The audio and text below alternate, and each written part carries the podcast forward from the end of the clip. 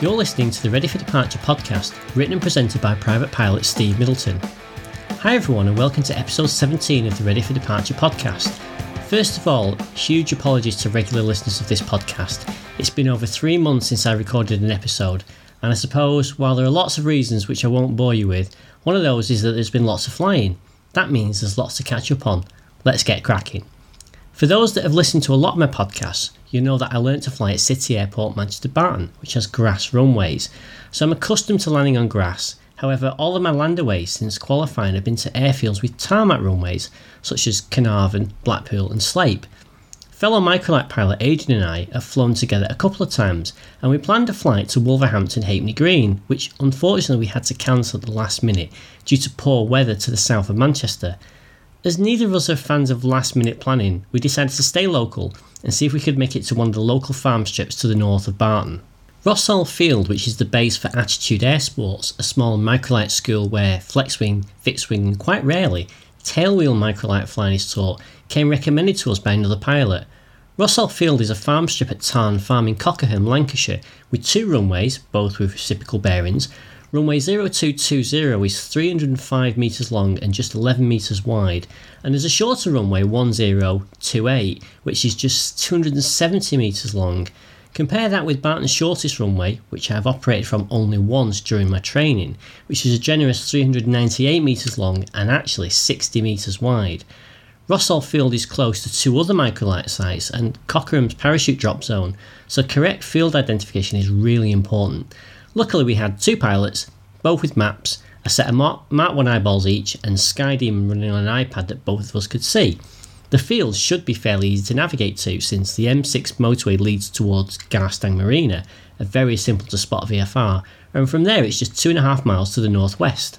I said should be easy to navigate to, however, spotting a site proved to be just as difficult as the time I tried to find Ince Airfield. Still not landed there yet, a grass strip with a farm next to it from 2,000 feet looks pretty much like any farm with green fields, and there's lots of those in Lancashire. So, surprise, surprise, I found it difficult to spot as we approached. Adrian spotted it first, and once I had it in sight, I didn't take my eyes off it from the dead side descent all the way through downwind to final. The overhead join is 1,200 feet and the circuits are at 700 feet, so while not dissimilar to Carnarvon, this is not something I've done very often. Microlight field circuits tend to be lower and tighter, therefore things happen a lot quicker than usual. The downwind leg was short, so not a lot of time to run through checks, but I've done them enough times now so I can rattle through them quite quickly. Once established on final, I made the call to the air ground frequency and gave the windsock a final look.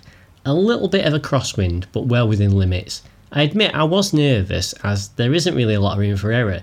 Yes, I can go around, but I was more bothered about keeping it straight and down, straight and narrow down the middle of the strip because with only 11 meters width to play with, you definitely do not want to veer over to the left or right. Anyway, I nailed it just after the threshold, and I think the video shows it's probably one of my best landings to date. My hunched shoulders, though, show how tense I was. I've got a fellow pilot sat next to me and an instructor on the ground watching me. No pressure, I don't want to look like a doofus. Anyway, it was a good one, and as I taxied in to park next to one of Attitude Airsport's brand spanking new Eurofoxes, I definitely felt a sense of achievement. This is what microlight flying is all about squeezing a 140 mile an hour machine with a 10,000 foot service ceiling into a farmer's field with minimal effort. Okay, some effort. The owner of the field, James, gave us a great welcome, and with a landing fee of just £3, it's the cheapest place I've landed at. After a brew, a poke about the hangar where there are a variety of school and based aircraft are housed, I had a nice chat with James about flying in the local area, and then it was time to head back to Barton. Adrian took over for the return leg, and I must say, I still find it a bit weird to be sat in the right seat of the Eurostar, and especially weird not to be doing anything. I had to tell my brain to keep my feet clear of the rudder pedals, and I think both Adrian and I caught ourselves telling the pilot in command to do something. We had a laugh about it afterwards, and actually, we found it quite good to share the workload with someone else. I don't have to tell a fellow pilot who is familiar with type how and when to change transponders, what radio frequencies next, etc.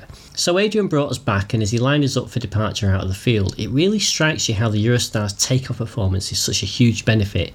We probably used about two thirds of the available runway, but climb performance being what it is in the EV97, we cleared the hedge at the end by easily 150 feet. From there, it's pretty simple navigation back to Barton.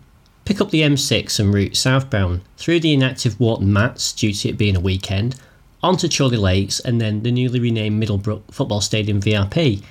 I'm sure Adrian won't mind me saying it wasn't one of his better landings, and I have certainly landed worse myself since this trip.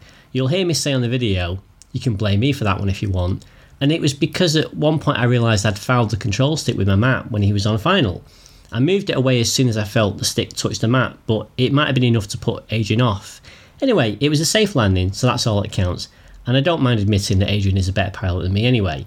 So, all in all, a great little trip that gave us both really valuable experience and, due to splitting the cost, was a very cheap way to spend the afternoon. While it's only a 64 mile round trip, it's certainly a favourite flight of mine in the logbook, perhaps not the favourite, and it's given me the confidence to find more microlight and farm strips to land at during the remainder of 2018 and beyond. There are literally thousands of UK airfields to land a microlight in, and while I imagine it's going to take quite some time to find and land at them all, I'm hopeful I've got decades of flying left in me to at least to get some of them. I'm open to suggestions for my next destination, although there are lots on my bucket list.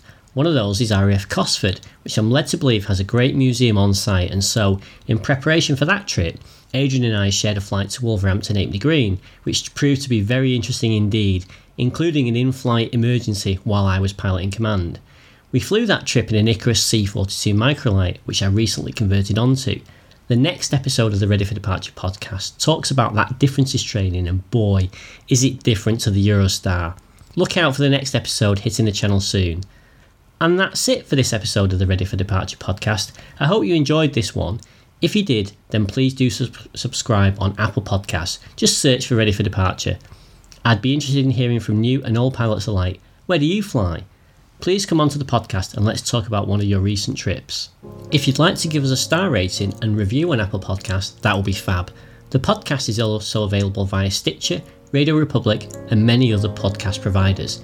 If you're an Apple hater, you can download the episodes in MP3 format at www.readyfordeparture.uk. Our Facebook page is at facebook.com forward slash readyfordeparture UK. Please give our page a like. Finally, videos of the flights that are an inspiration for this podcast can be viewed on my YouTube channel. That's youtube.com forward slash Steve Middleton. There's a shortcut to the YouTube videos that might be easier. That's r4d.uk slash videos. Put that in your browser. Please do watch, comment, and subscribe if you can. Your feedback is very much appreciated. Thanks for listening to the Ready for Departure podcast. Music was by Josh Woodward and Chris Zabriskie. You can find out more and get in touch at readyfordeparture.uk.